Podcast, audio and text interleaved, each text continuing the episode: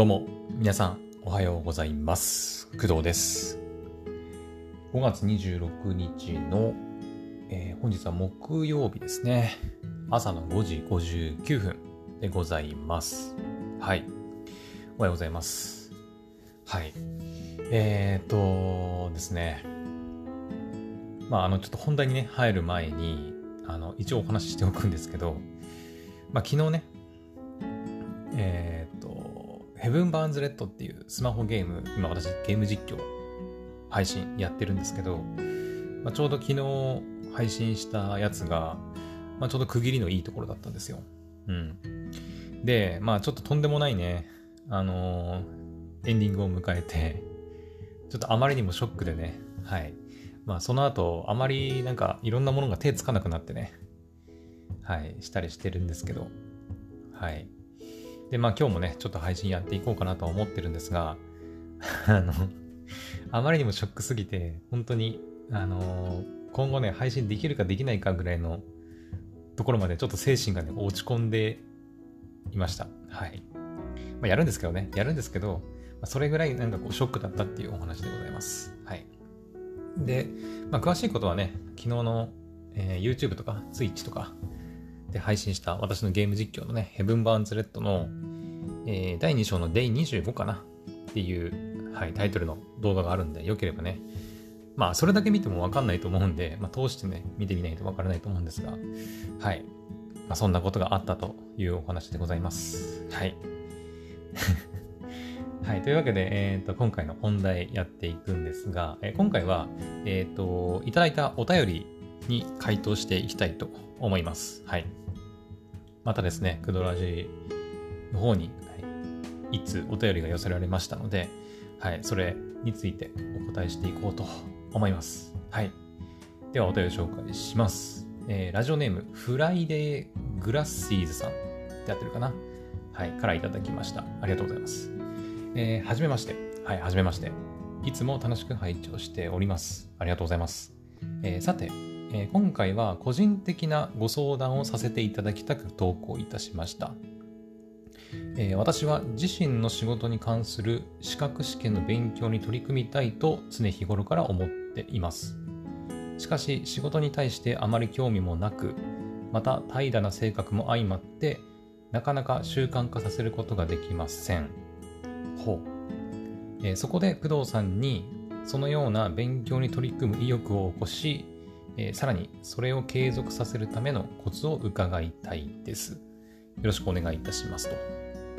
いうふうな、はい、メッセージをいただきました。はい、送っていただきありがとうございます。えーとですね。まあ、聞いてもらった通りなんですけど、えーと、まず、あの、さその、ね、内容に入っていく前にですね、その、これ私に送ってきたので合ってるかな？これ間違って送ったとかじゃないよね。そう最初ね、これ、まあ、今初めて見たわけじゃなくて、えーと、昨日だったかな？昨日朝起きたらね、えっ、と、送られてて、で、確認させてもらったんですけど、あの、まあ、内容がさ、その、まあ、ちょっとしたなんか、勉強の仕方、モチベーションの、なんか維持の仕方とかさ、うん。結構真面目なね、あの、内容だったんですけど、あの私に相談して OK だったのかなっていう、あの、自分で言うのもなんだけど、うん。もちろんね、その、相談していただいたのすごく嬉しいし、これからね、ちょっとこう、お答えしていこうかなとは思ってるんだけど、あの、間違ってないよね。大丈夫だよね。普段あんまりこういう真面目な相談をされることがないもんですから、ね、ちょっとびっくりしたんですけど、はい。じゃあ答えていこうかなと思います。はい。えーと、そうだね。うーん。まあ、でもね、気持ちはすごくわかるんだよね。うん。その、仕事に対しても、多分おそらくその今やってる仕事の中で使う多分資格のようなものだと思うんですよね。具体的な資格の名前とか書いてないからちょっとわかりませんけど。うん。今やってる仕事に対して、まああまりね、興味が湧かない。でもその仕事の中で資格試験をやって、まあ資格を取りたい。取らなきゃいけない。うん、みたいな状況なんだと思います。はい。まあでもまあそういうちょっとね、こう、まあ、怠惰な性格？っていうふうにおっしゃってますけど、まあ、そういう性格も相まって、なかなかこう、モチベーションを維持したり、まあ、継続したり、みたいなことがちょっと難しいよっていうお話なんですよね。うん。そうですね。私もね、まあ、そのね、ちょっと具体的なアドバイスの前に、前に、私もね、私もね、うーん、あの、結構いろんなことね、チャレンジしてはね、やめて、チャレンジしてはやめてっていうのを結構繰り返してます。はい。えー、資格の勉強だけじゃなくて、それこそいろんなことね、やってはすぐやめてっていうのを繰り返してますね。うん。一番最初、その、大学卒業した後に入った会社、ま正社員でね、新卒で入った会社があったんですけど、でその会社もね、結局、まあなんだかんだ理由は潰瘍性大腸炎で調子が悪くてっていう理由になってますけど、まあ結局ね、その病気に理由、病気を理由にしてはいるけど、まあ会社で働くのがめんどくさくなったっていうのが うん、結構あるかなとは思います。うん、結局その会社1年半くらいしかいなかったし、うん。で、その後、しばらくしまあ、病院とか通って治療した後、うん。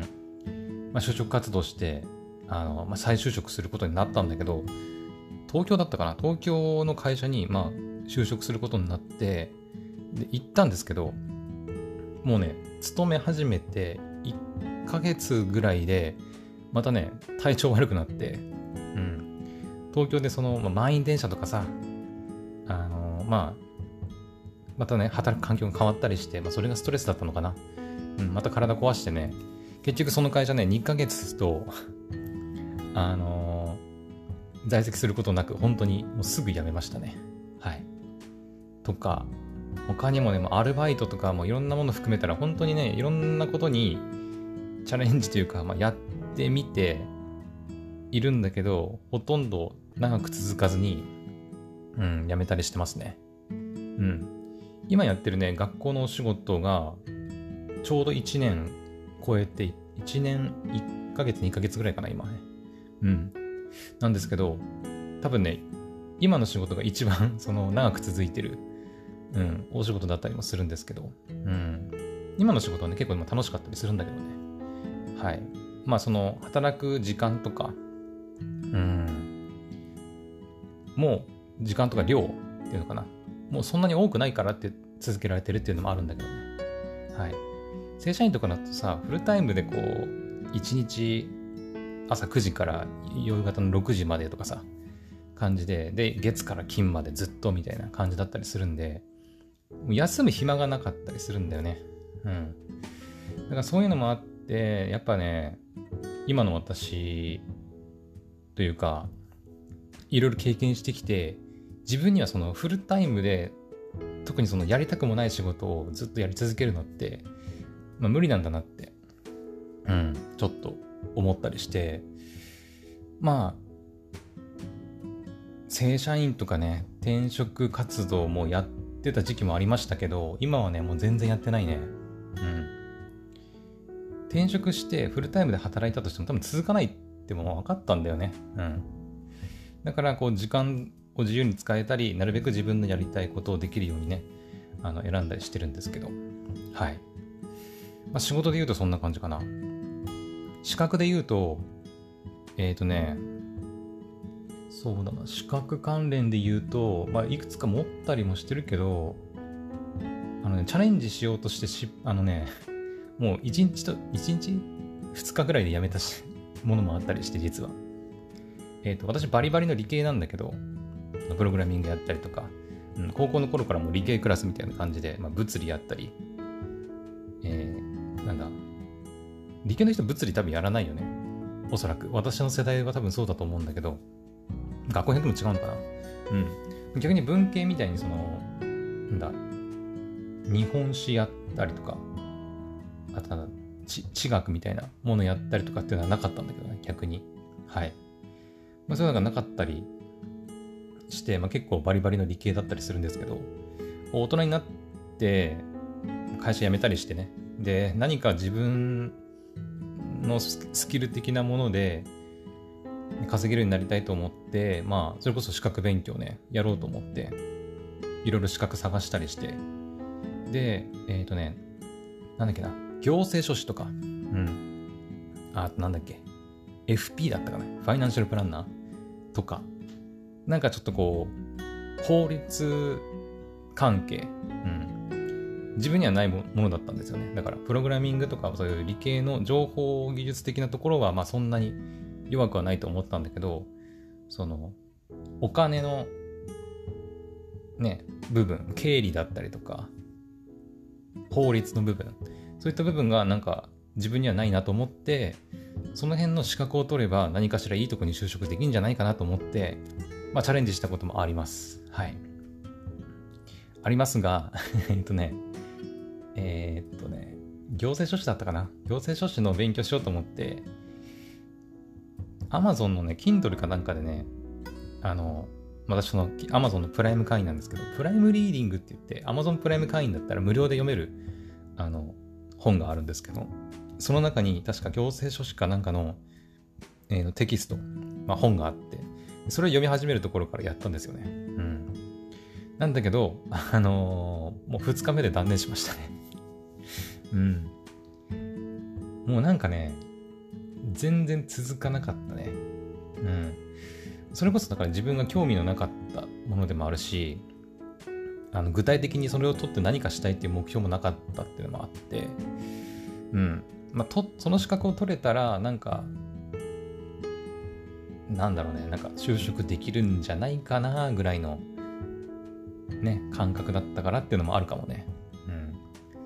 だから結構そのモチベーションを維持するのって難しいなっていうふうには思いますけどね。まあ、今回のその、ね、フライデーグラスシーズさんも、まあ、仕事の関する資格なんだけど、その仕事に対してあんまり興味がないってことなんで、まあ、難しいよね。うん。まあなんかその、いや興味がないんだったらその仕事辞めてほ他の自分の興味のあるものをさ、やれよって、ね、こう、ね、なんていうの、言うのは簡単だけど、まあ、そうもいかないからね、ここまでお便り送ってくれてるんだと思うんで、うん。それはね、私だって、自分の好きなことだけやって、好きなことの資格だけ取れればね、それは楽なことはないけど、まあ、そうもね、世の中は簡単にいかないっていうところもあるのでね。うん。はい。じゃあ、ここからはね、えー、っと、まあ、ちょっといろいろ、あの、参考になるかはわかんないんだけど、具体的にいくつか私の方で、まあ、こうしたらいいんじゃないかなっていうのをちょっと考えてみたんで、はい。まあ、参考になるものがあればいいかなと思っております。はい。えっ、ー、とね、全部でね、えっ、ー、とね、1、2、3、4、5、6、まあ8、8個ぐらい。まあ、そのね、あのー、なんていうのかな。まあ、細かく本当に分けた、ちゃんと丁寧に分けたわけじゃないから、もうちょっと被ってる部分もあるかもしれないんだけど、とりあえず8個ぐらい、ちょっと考えたんで、ちょっと聞いてください。はい。えっ、ー、とね、まず1つ目。まず1つ目は、まあ、これは絶対だと思うんだよね。これは。うん。えっ、ー、とね、朝早く起きるってこと。うん。朝早く起きて、えー、勉強するのはもう朝勉強するっていうことですね。うん。これはね、多分ね、まあ、この後いろいろなんかいろんな案出しますけど、一番大事なんじゃないかなと、ちょっと個人的には思いますね。うん。朝ね、起き、早く起きて朝勉強するっていうのはね、いいと思うよ。少なくとも夜、その、眠い目をこすりながら、なんか、勉強してやった気になるぐらいだったら、うん、長時間その夜、なんだ、2時間、3時間勉強するくらいだったら、朝早く起きて、まあ、10分でも30分でもいいから、勉強する方が私は有意義なんじゃないかなと、個人的には思いますね。うん。まあ私もね、その今、6時14分ぐらい、今収録してますけど、うん、今日とかも、まあ、夏とかになるとね、日が差すから早く目が覚めるっていうのもあるんだけど、今とかだとほんと4時半ぐらい前にちょっと起きてね、布団の中でちょっと軽くもぞもぞしたりはするけど、でも5時前にはもう布団から出て、外で軽く体操したりして、で、このクドラジのね、収録に臨んでるっていう状態になったりするんですけど、うん。まあ、朝早く起きる。そして勉強、朝勉強する。これ超重要だと個人的には思います。はい。ただ、その朝早く起きるために睡眠時間を削るっていうのはやっちゃいけないことだと思います。はい。早く寝ましょう。うん。とにかくね、その夜、夜、その、ついついさ、スマホとかでなんか、YouTube の動画とか、ね、見たりとか、なんか、Google でググっちゃったりとかさ、まあいろいろあると思うんだけど、うん、そういう時間がね、結構無駄じゃないかなと思ったりするので、もうとにかくね、夜ご飯食べる、お風呂入る、寝る準備する、もう寝るみたいな状態 に持っていく、うん、のがいいかなと思います。うん。私はもう最近ね、8時半にあの Google カレンダーでリマインダー入れてて、うん。8時半になったら Google カレンダーで、あの、もう寝る時間ですよってリマインドするようにしてます。はい。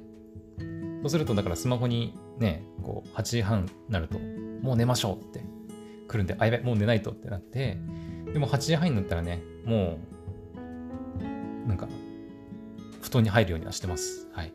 だからそれぐらいね、もう本当に私は早く寝てますね。うん。まあ、ちょっと早すぎる気もするけど、でも、まあ、私特にその布団入ってからね、その ASMR とか、ちょっとこう、ヘッドホンつけたりしてね、こう、自分なりの癒しの時間みたいなものを作ったりしてから、まあ、寝るようにしてるんで、まあ、それもあってね、ちょっと8時半とかね、してますけど、本当に布団に入ってすぐ、スマホとかいじらずにね、もうすぐ寝るっていうんであれば、もうちょっと遅くてもいいかなと思いますけどね。それこそ9時、まあ、9時半、10時とかでも、まあ、全然いいと思うんだけど、まあ、ともかく、最低ラインはでも11時とかじゃないかな。うん、普段からまあ結構遅くまで、12時過ぎまで起きてたりするっていうんであれば、あのいきなりまあ8時半とかに寝るのはちょっと厳しいと思うから、まあちょっとずつ、1時間ずつでもいいから、その寝る時間をちょっと早める。まあ12時いつも過ぎてるんだったら、今日は11時に寝る。で、11時に寝るっていうのをまあ1週間ぐらい続けて慣れてきたら、まあちょっと10時ぐらいにしてみるとか。うん。まあ一気にね、その早く寝れる状態に持っていけるんだったらそれはそれでいいとは思うけど、うん。もし急にね、ちょっと早く寝るの無理ってなるんであれば、まあちょっとずつ早めていって、睡眠時間を確保しつつ、朝早く起きるっていう習慣を身につけていけばいいんじゃないかなと思いますね。はい。まあ、早起きのメリット云々に関しては、まあ、いろんなね、書籍とか、その、成功者がね、こう、実は早起きだったりするみたいなことも言われたりしてますので、もう早起きして、なんか、脳をフル回転させて作業するっていうことの大事さはね、もういろんなとこで語られてるので、私からこう、いろいろ語る必要はないと思うんですが、まあ、とにかく朝早く起きて、朝勉強する。うん。あと睡眠時間は、まあ、一般人で言うと最低6時間とかなのかな。うん。私は8時間くらい取らないと眠くてしょうがないんだけど、まあ、それは人によってそれぞれなんで、うん。自分が快適に起きれる時間、睡眠時間をとって必ずね、とって朝早く起きる、早く寝るっていうのを心がけると、まあいいのかなと思います。はい。です。これがまず一つ目。これ多分絶対ですね。これ絶対やった方がいいと思う。うん。で、二つ目。二つ目はね、仲間を作るっていう方法。うん。その、フライデー・グラッシーズさんが、まあ、どういうふうにね、今現在勉強してるかわかんないけど、おそらくその一人で勉強しているんであれば、一緒にね、勉強する仲間、同じ、それこそ資格、同じ仕事をしている仲間を作るっていうのは、まあいいことなんじゃないかなと、うん、思いますね。まあリアルでね、その同じ職場とかで同じ資格に取り組む仲間がいれば、まあ一番いいのかもしれないけどね、その仲間の頑張りもリアルで目に見れるし、お互いにこうね、リアルで会って、今どうなってるとかさ、みたいなこともできるから、まあ、いいのかなと思ったりするけど、まあ、でもリアルはリアルであれかでも、なんか、なんか同じ試験受けたら、相手は受かったけど自分は落ちたとかってなった時に、あの、ちょっとショックがでかいかもしれないね。うん。よくその受験のさ、やその、高校生とかが同じ大学目指すって言ったけど、あいつは受かったのに俺は落ちちゃったみたいなね。それで友情がこう崩れていくみたいなものもあったりするから、まあ、リアルで、リアルの仲間だからこそ生じるま問題もあったりするとは思うけど、うん。まあでも今の時代ね、ネットでいくらでもそういう仲間を募ったり、うん、できる時代だと思うので、まあリアルの仲間にこだわらずとも、そういう仲間を作ることもできるんじゃないかなと思ったりします。はい。まあ具体的に方法としてはそうだな。ツイッターとかがいいのかなツイッター。うん。ツイッターとかで、まあ、やってるかわかんないけどね。フライデーグラッシーさんがやってるかわかんないけど、うん。ツイッターを始めてみるとか、まあ、ツイッターも本当にいろんな人いるからね。うん。ツイッターを始めてみて、ああとその情報発信するっていうのもありかもね。うん。その、今勉強してる、フライデー・グラッシーさんが勉強してる内容について勉強したことをとにかくツイッターでつぶやいていく。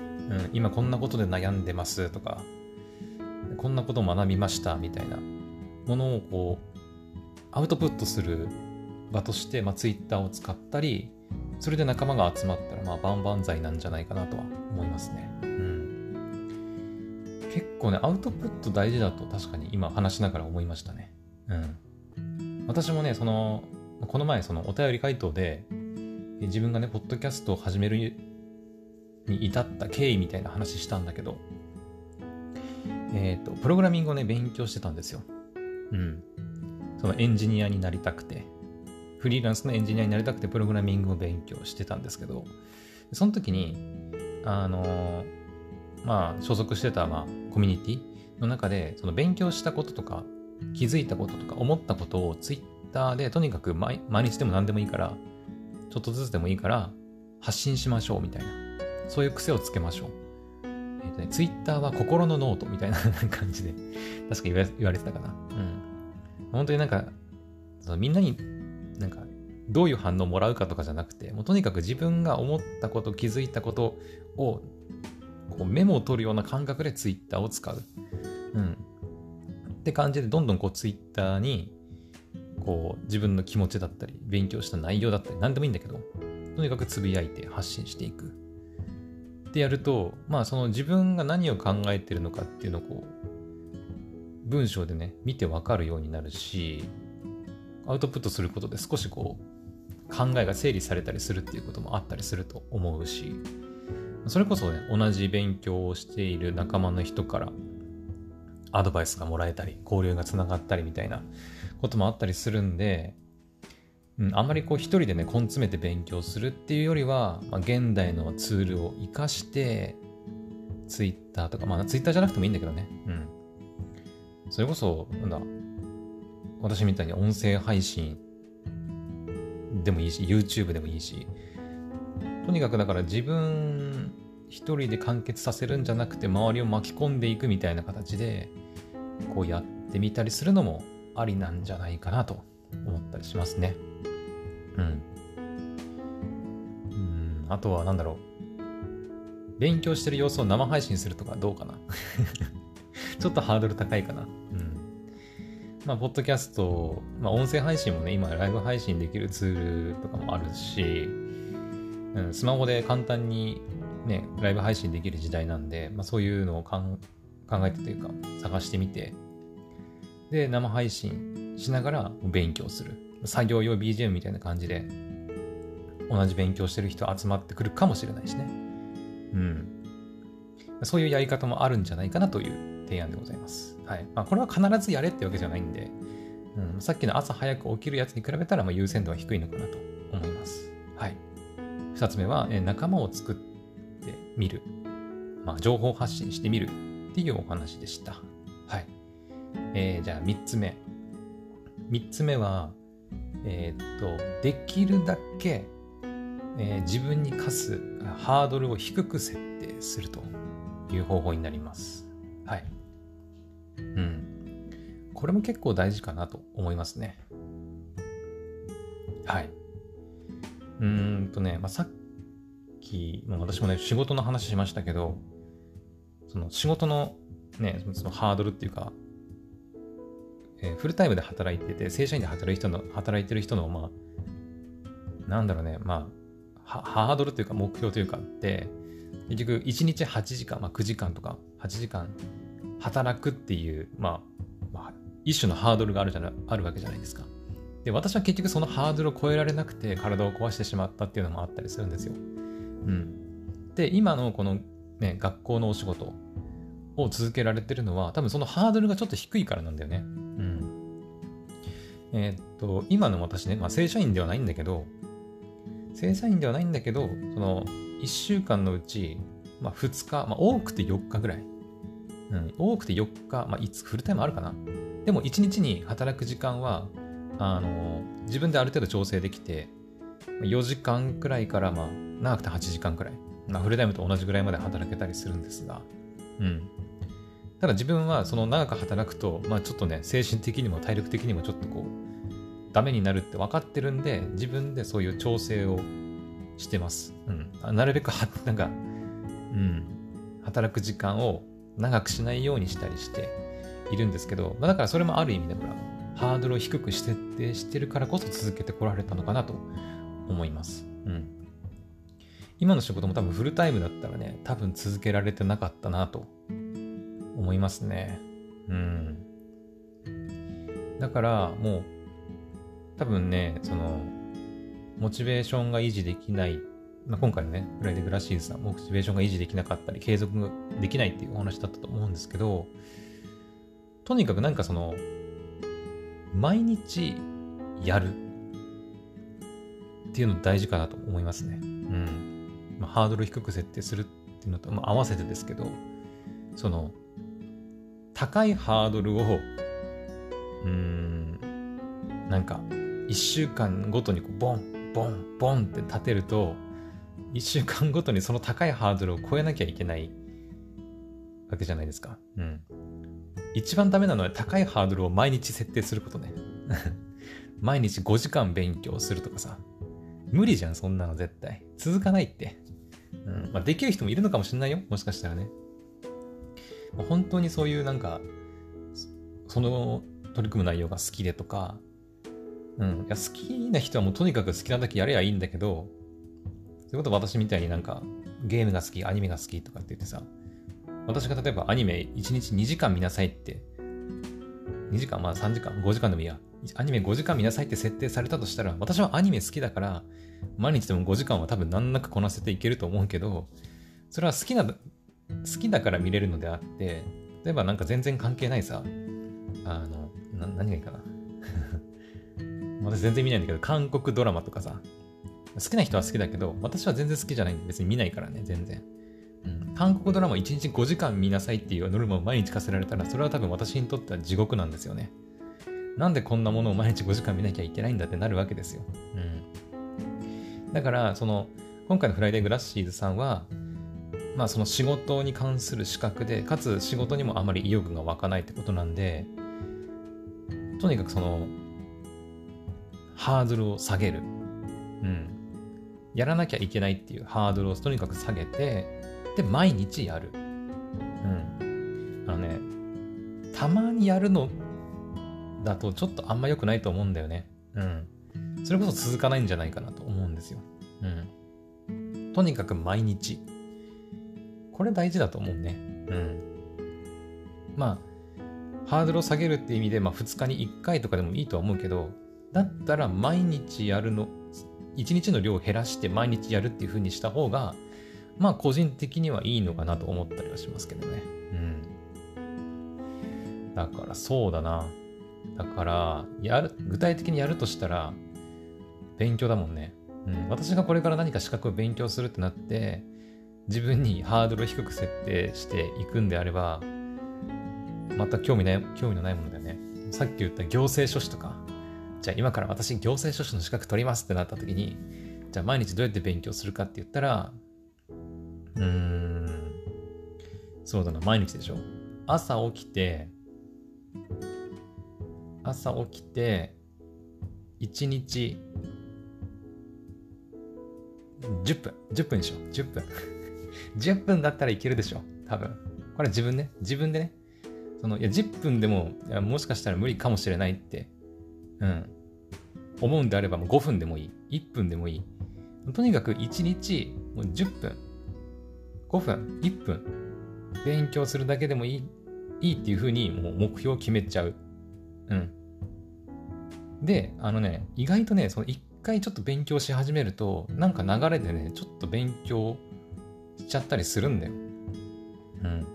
その最初の一歩がちょっと重いだけで、あの、一回こうちょっとテキスト手に取ってパーってめくって勉強し始めると、あの、最初目標1分ってしてたのに、なんだかんだちょっと10分勉強しちゃった、30分勉強しちゃったみたいなことって結構あると思うんだよね。うん。そう。だから、あの、最初から1時間勉強するとかってなると、1時間やんなきゃってちょっとだるとかって思っちゃうから、そこはだからやっぱなるべくハードル低くして、毎日やるっていう風にした方がいいんじゃないかなと、はい、思います。はい。というわけで、えー、3つ目は、えー、毎日やって、かつ毎日のハードルを低く設定する。できるだけね、設定して勉強するという方法でした。はい。ふここまでで、まあ大体30分ぐらい喋ってますね。これ1時間ものになるかもしれないね。はい。あと5つぐらい残ってますんで。はい。じゃあ続けていきましょう。はい。えーとね、4つ目だね。4つ目。えー、4つ目は、毎日のルーティンに、えー、その勉強という行為を組み込んでみるっていう方法。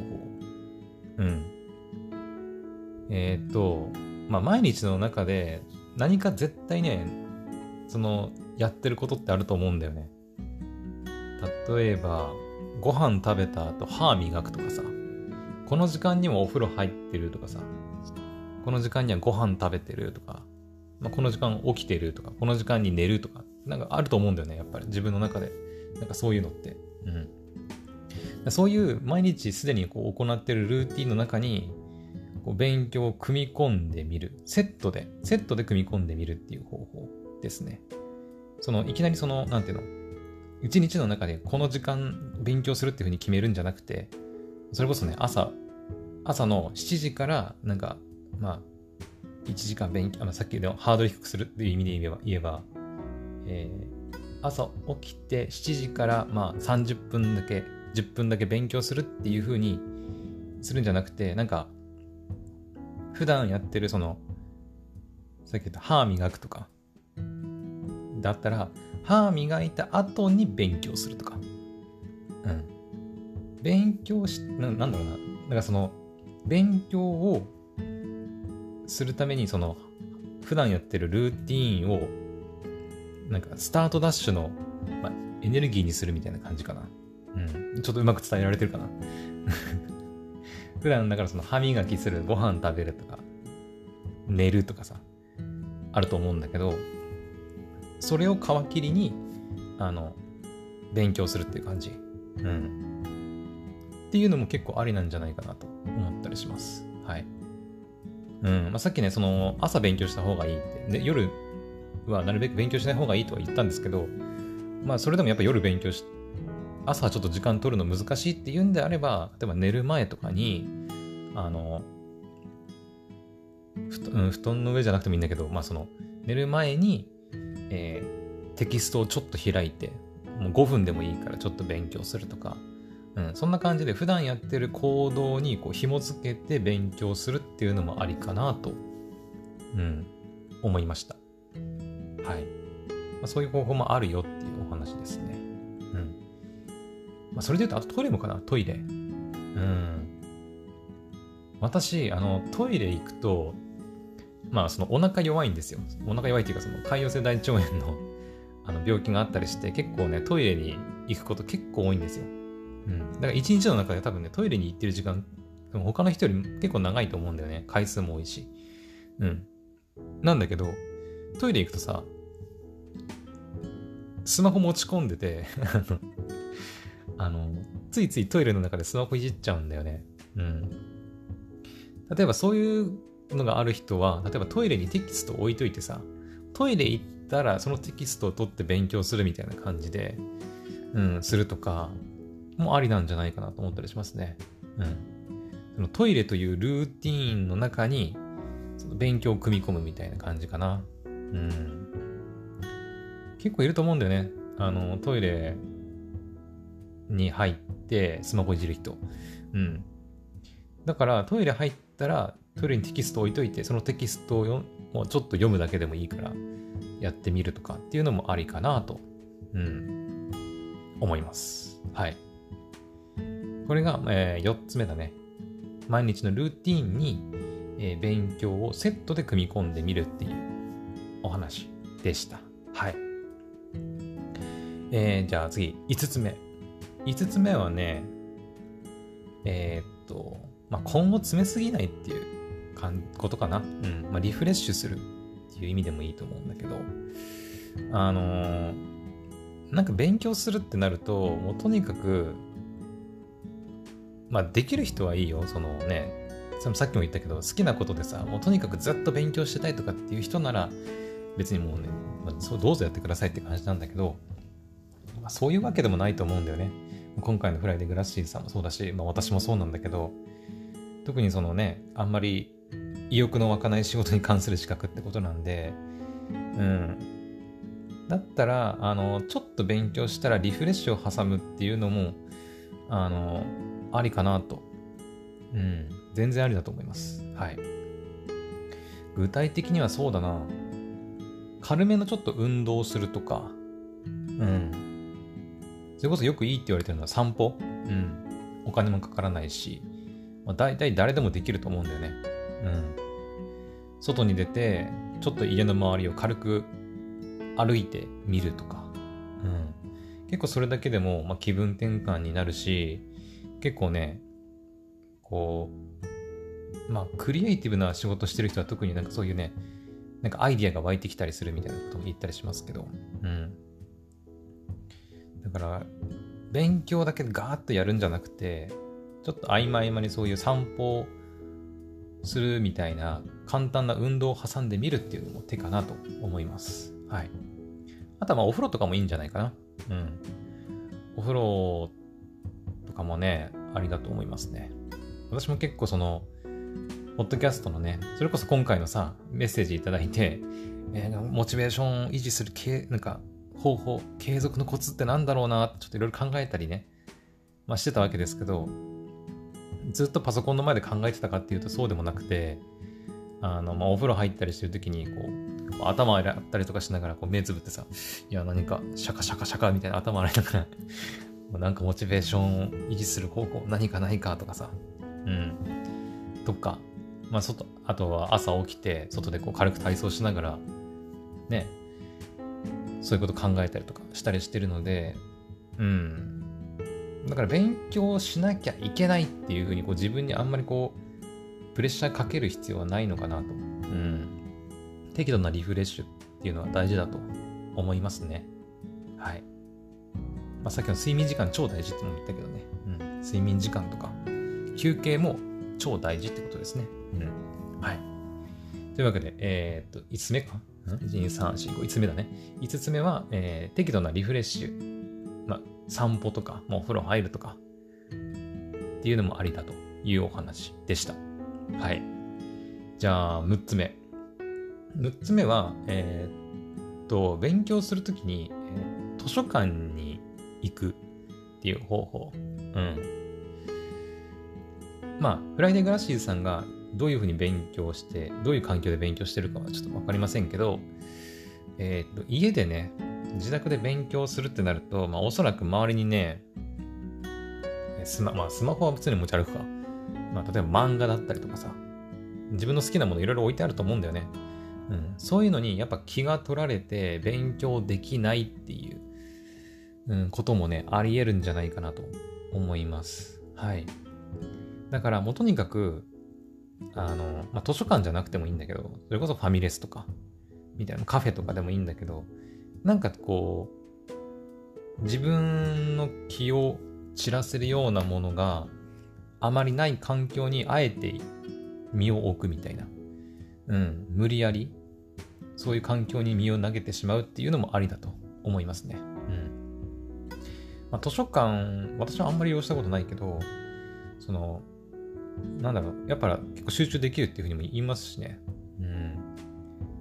まあ、あまりに静かすぎてちょっとっていう人は、やっぱカフェとか、ファミレスみたいな、ちょっとガヤガヤしてるぐらいが、ま、ちょうどいいっていう人もね、まあ、いたりすると思うんで、そこはやっぱ自分の好みというか、うん、集中できる、その環境に合わせてね、選んでみてほしいなとは思います。はい。まあ、家で集中できるんだったら、まあ、それに越したことはないと思うんだけど、まあ、私みたいにその、ね、常にパソコン起動してて、スマホもあって、まあ、漫画はあんまないんだけど、うん、とか、漫画があったりとか、まあ、ゲームがあったりとか、あとは、一人暮らしじゃなければね、家族がいたりして、家族が急に声かけてくるとかさ、まあ、そういうこともあったりするから、うん。まあ、そういう妨げになるようなものを、まあ、排除できる環境に身を置くっていうのもありだと思います。はい。で、6つ目は、えー、図書館に行くとか、ファミレスとか、カフェに行って、えー、勉強の妨げになるものを排除するというお話でした。はい。じゃあ、7つ目。だいぶ最後になってきましたね。うん。えっ、ー、と、楽しくて楽にできる方法を考えてみるっていうものですね。うん。まあ、ちょっと具体的じゃないんだけど、うん、具体的ではないんですけど、あの、なんか勉強っていうとさ、その、テキスト、参考書を買って、まあ、テキストとか買って、その問題を解くとか、そのテキストに沿って勉強していくみたいなのがまあ、常識って言ったらあんま好きじゃないんだけど、うん。っていうことをする人のが多いかなと思うんですけど、まあ、今さ、そのいくらでも、まあ、スマホのアプリだったり、ウェブサイトだったりとか、うん、その、楽しく、まあ、楽に勉強できる方法ってあると思うんだよね。うん。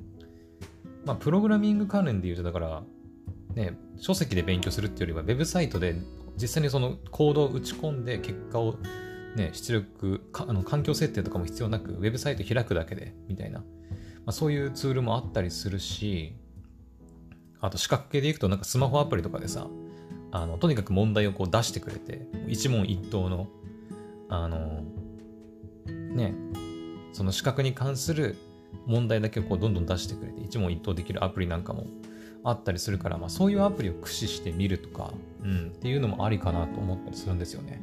うん。それこそスマホのアプリとかだったらさ、さっき私のトイレにこもってね、スマホいじることが多いって言いましたけど、トイレにこもってスマホいじるってなると、なんかちょっとこう、あんま良くないようなイメージかもしれないけど、そのスマホで、スマホのアプリの中で、その、資格勉強用のアプリを開いて勉強してれば別にいいじゃないですか。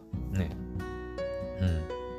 っていう方法もあるから、うん。自分がなるべくその、楽しくて、まあ、楽にできる方法を模索するっていうのは、まあ、結構大事だと思いますね。うん。勉強するってなってテキストを必ず買わなきゃいけないってわけでもないし、うん。紙に書いて勉強しなきゃいけないっていうルールでもないから、うん。やっぱその自分がやりやすい方法、うん。っていうのを模索するっていうのも結構大事かなと思ったりはします。はい。まあ、ここはね、ちょっと具体的に、うん、まあさっきそのスマホのアプリやってみるとか、あとウェブサイトでちょっとそういう楽しく勉強できそうなサイトを探して、それを読むとかね、っていう方法を言いました言いましたけど、まあ、他にも何か自分なりに、うん、いやこの勉強の方が楽しいとか、まあ、楽にできるっていうのがあれば、まあ、それをどんどんやってみるのがいいかなと思いますね。うん。まあ、今までその、朝勉強しろとかさ、言いましたけど、まあ、これも朝勉強するのがまあ楽しくないっていうんであればもうしょうがない。もう夜やるしかないし、あの、うん。なんだろうね、ハードル低く設定してやるのがもう辛いって 言うんであればもうね、ハードルを高くしてやるとかっていうのもあるので、まあやっぱり自分でやっぱそこは自分に合わせてね、考えてやるしかないのかなとは思いますけどね。うん。はい。というわけで、7つ目は、えー、楽しくて楽にできる方法。過去自分なりにっていうのを考えてみるという方法でした。はい。で、えー、っと、これラストかな。はい。ラストは、えー、勉強ができない、まあ勉強じゃなくてもいいんだけど、まあできない自分を責めないっていうことかな。うん。これは方法っていうか、まあなんか、ちょっとメンタル的な話になっちゃうかもしれないけど、うん。まあ、今までその朝早く起きて勉強しろとかね、仲間を作れとか、ハードルは低く設定しろとか、毎日のルートに組み込め。あまあ、こう休めっていうのもあるけど、あとは図書館に行けとか、楽しくて楽にできる方法を考えてみろとかね、言ったけど、あの、なんだろう。うん。まあ、それでもやっぱり勉強できなかったりすることってあると思うんだよね。どうしても体調が悪かったりとかさ、気分が乗らないってことはあると思うんだよね。うん。ハードルを低くいくら設定してても、ああ、今日勉強できなかったなみたいな日ってあると思うんだよ。うん。1日1分って言ったけど、1分すらできなかったみたいな。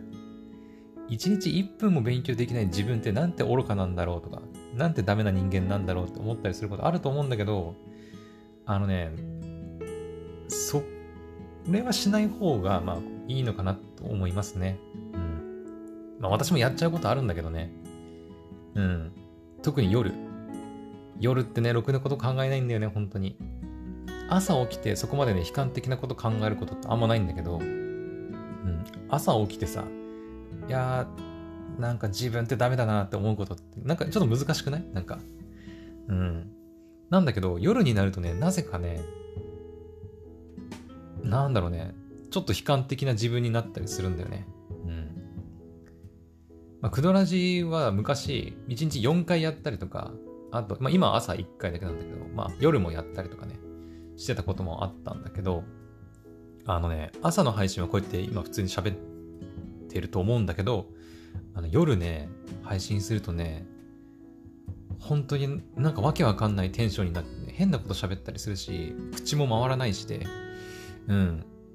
正直ね、まあ、夜配信しなくなったのも、まあ、そういう意味、なんかそういう理由もあったりするんですよね。うん。なんかこう、自分でも喋っててあんまり満足のいくトークができないっていうのもあって、夜やんない方がいいかなってちょっと思ったりもしてて、うん。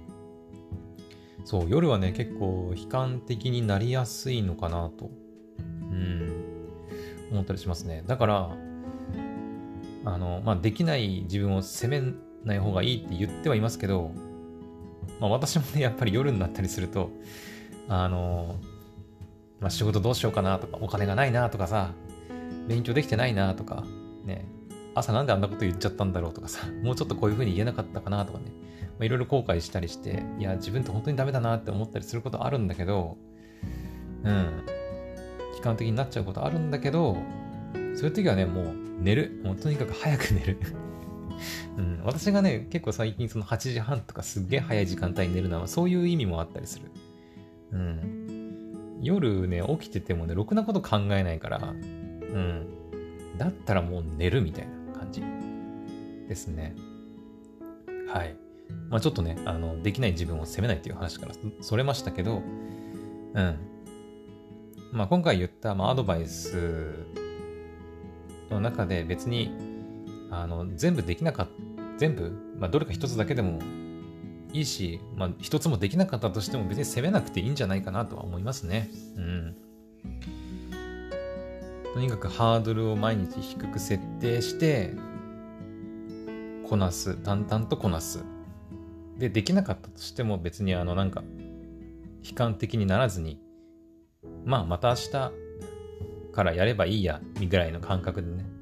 うん。まあ、なんか昨日、なんだっけ、まあ、こなり社長さんのあの話ね、まあ、朝しましたけど、その前日かなの夜ぐらいに出てた、まあ、この社長さんの動画で、なんか元気が出る言葉トップ5だったかななんか、の中になんか、まあいいやって言葉が確か入ってたりしましたけど、わかりますね。うん。まあいいや、なんとかなるでしょ、みたいな。ね。まあ沖縄の人として言う言葉で言うと、なんくるないさ、みたいなね。なんとかなるんじゃないみたいな。言葉があったりしますけど、でも本当そんな感じだと思うんだよね。うん。毎日勉強してて勉強できなかった、うまくいかなかった。まあ、なんとかなるっしょ、みたいな。うん、そういう精神って意外と大事なんじゃないかなと。まあ、適当すぎるのも、まあ、それはそれでちょっと問題かなとは思うけど、まあ、自分でね、勉強して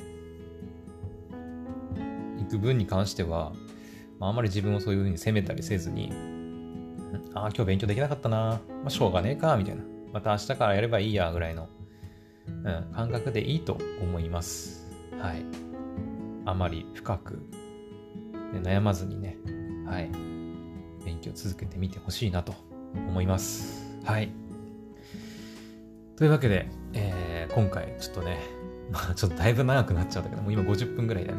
はい。長くなりましたが、えっ、と、今回は、えー、クドラジに寄せられたお便り、フライデーグラッシーズさんからね、寄せられた、えっ、と、まあ資格の勉強に対してモチベーションがまあちょっと維持できない。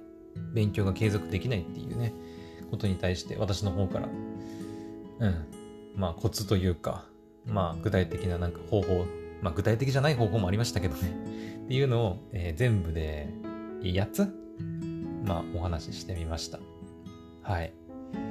まあちょっとね、あの、私も別にそういう、なんだろう、勉強のプロでも何でもないし、実際今も、うん、まあ毎日続けてられられてるといえば、まあ、このクドラジの配信くらいなんで、まあ、あまり参考になったかどうかはわかりませんけど、うん。はい。まあ、もしね、フライデーグラスティンさんが聞いて、まあ、何かしら参考になったらよかったのかなと思います。はい。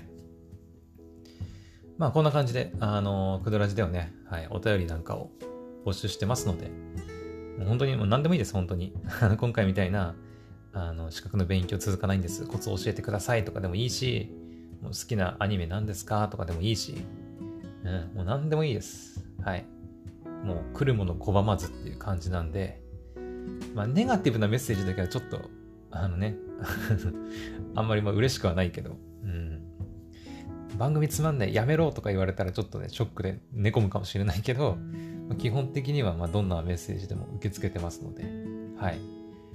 概要欄にあるクドラジのね、Google フォームのお便りフォームから、まあ、送ってくれたら、はい、こうやってお答えしていこうかなと思っております。はい。